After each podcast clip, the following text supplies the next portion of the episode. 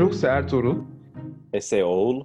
Aujourd'hui, nous parlons sur la Convention du Conseil de l'Europe sur la prévention et la lutte contre la violence à l'égard des femmes et la violence domestique, ou bien la Convention d'Istanbul.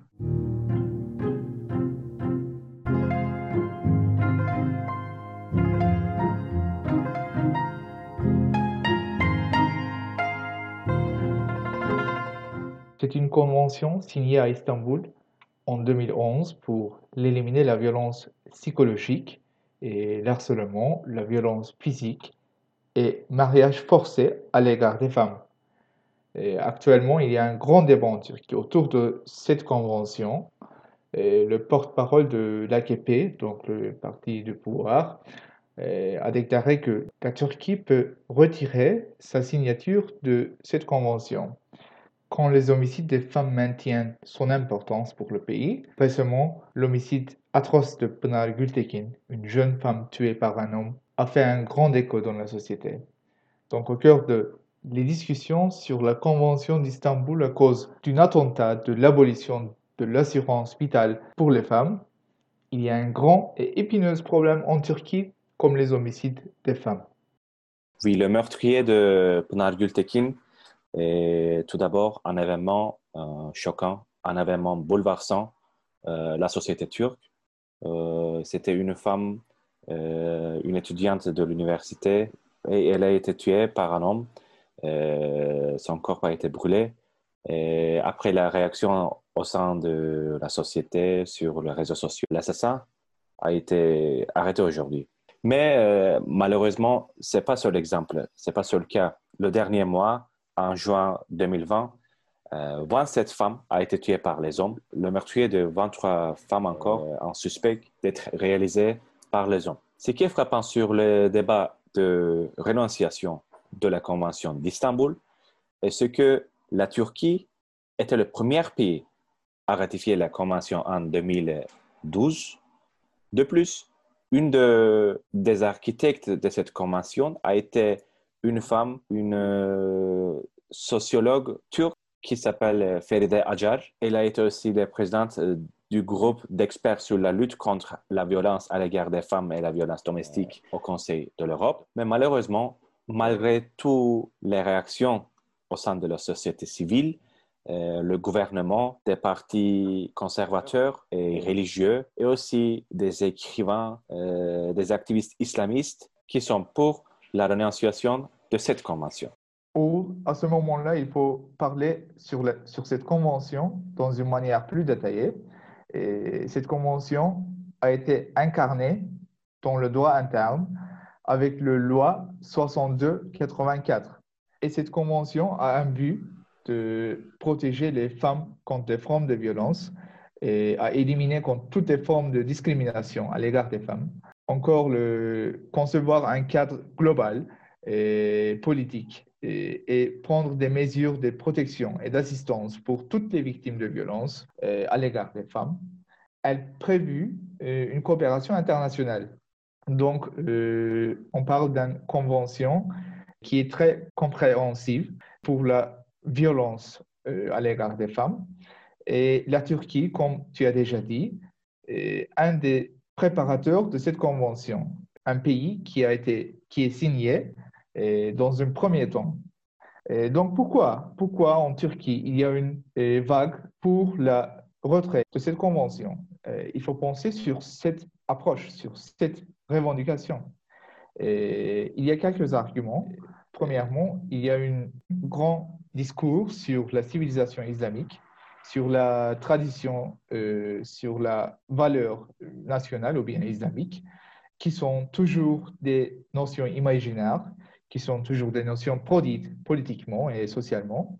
Donc, ceux qui sont pour le retrait de cette convention disent que cette convention d'Istanbul endommage les valeurs traditionnelles de famille en Turquie, menace la structure familiale traditionnelle oui, comme tu as dit, c'est un projet déjà euh, beaucoup controversé euh, au nom de, des valeurs traditionnelles, nationales et religieuses.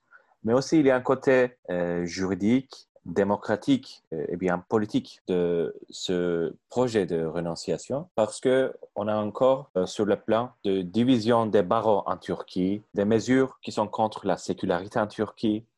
Donc cette décision a aussi un côté juridique et démocratique. Il ne faut pas oublier la décision de la Cour constitutionnelle qui a mis le texte, la juridiction intérieure nationale, à nos des juridictions internationales. Je veux dire que, comme tu as déjà mentionné, cette convention n'est plus supérieure de la loi turque, de la juridiction turque. Donc, c'est aussi une preuve de la destruction de la structure juridique, de la structure judiciaire et démocratique en Turquie. Et puis, pour certains analystes et certains auteurs, on est déjà entré à la saison des élections en Turquie et on attend maintenant la décision du président pour euh, organiser des élections anticipées.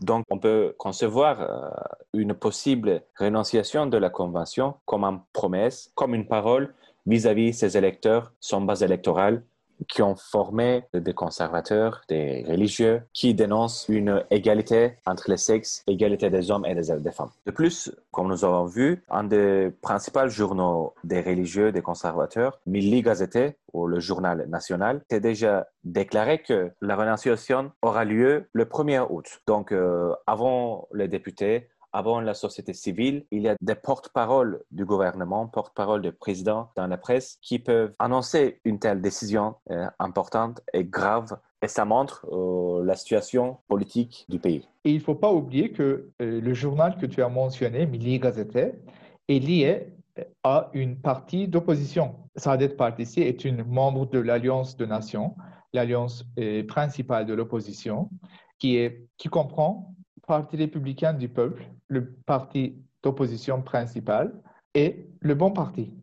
Oui, c'est bien ce que tu dis, parce que il faut comprendre que la discrimination des femmes, c'est pas seulement un cas qui se trouve sa place au sein du gouvernement de ce sens porteur. C'est un sujet omniprésent dans la société turque. J'ai regardé les autres approches dans ce débat.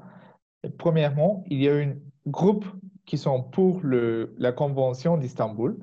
Donc, ça comprend euh, le Parti républicain du peuple, euh, le Parti démocratique des peuples, HDP, et le mouvement féministe, un grand groupe de société civile, le Bon Parti, e-Party, qui est dirigé par une femme, Meral Akşener, sont pour la Convention d'Istanbul et l'application de la Convention d'Istanbul. On n'a pas parlé, mais une dimension de ces débats est l'application de cette convention parce que les activistes, le mouvement féministe pensent que cette convention n'est pas appliquée par le gouvernement. Deuxièmement, il y a un groupe qui sont contre la convention d'Istanbul. Premièrement, le parti pouvoir, AKP, et deuxièmement, le parti de Félicité, Saadet Partisi, sont contre la convention d'Istanbul. Et ils ont fait une campagne, campagne politique, pour le retraite de cette convention. Un député du Parti de Félicité, M. Karadouman, a beaucoup parlé sur cette convention et il a argumenté que cette convention endommage nos valeurs euh, traditionnelles, comme, comme on avait déjà parlé. Et on peut dire que l'un des organisateurs de cette campagne est le Parti de Félicité, donc une partie d'opposition conservateur. Et je crois qu'il y a une troisième partie euh, qui sont timides à l'égard de cette convention, euh, à l'égard de ce débat, en fait. Euh, le parti d'Ahmed Davutoğlu, le parti de futur, et le parti d'Ali Babajan, le parti démocratie et de progrès. Et ce sont les leaders qui sont des anciens ministres de Recep Tayyip Erdogan, des anciens dirigeants du parti du pouvoir, qui ont bu de parler à, par le conservateur. Donc, ils ne sont pas contre la convention, mais ils ont les hésitations à défendre la, la régulation de, cette convention. Donc, on ne peut pas dire que c'est un projet de gouvernement contre toutes les oppositions ou contre toutes les femmes. On a même des partis d'opposition qui sont pour le retrait de cette convention, mais il est clair qu'il y a une grande menace contre les femmes, contre la vie des femmes. Le premier droit humain donc, ce n'est pas seulement un débat actuel, un débat politique pour la Turquie. C'est un sujet vital, c'est un sujet fondamental. Donc, on peut dire qu'il y a une grande menace pour les femmes qui sont l'objectif de violences masculin en Turquie. Finalement, c'est pas seulement la vie et la survie des femmes qui ont mis en cause. L'article 4 euh, de la Convention incrimine aussi toute discrimination avec un motif sexuel, racial, identitaire, et toute discrimination qui vise euh, des minorités sexuelles, minorités ethniques, religieuses ou les handicapés. Et donc, c'est vraiment un sujet vital, crucial et existentiel, comme tu as dit. Finalement, il faut, je pense que, souligner et prononcer euh, la devise du mouvement féministe en Turquie qui est Istanbul Sözleşmesi yaşatır, où la Convention d'Istanbul fait survivre.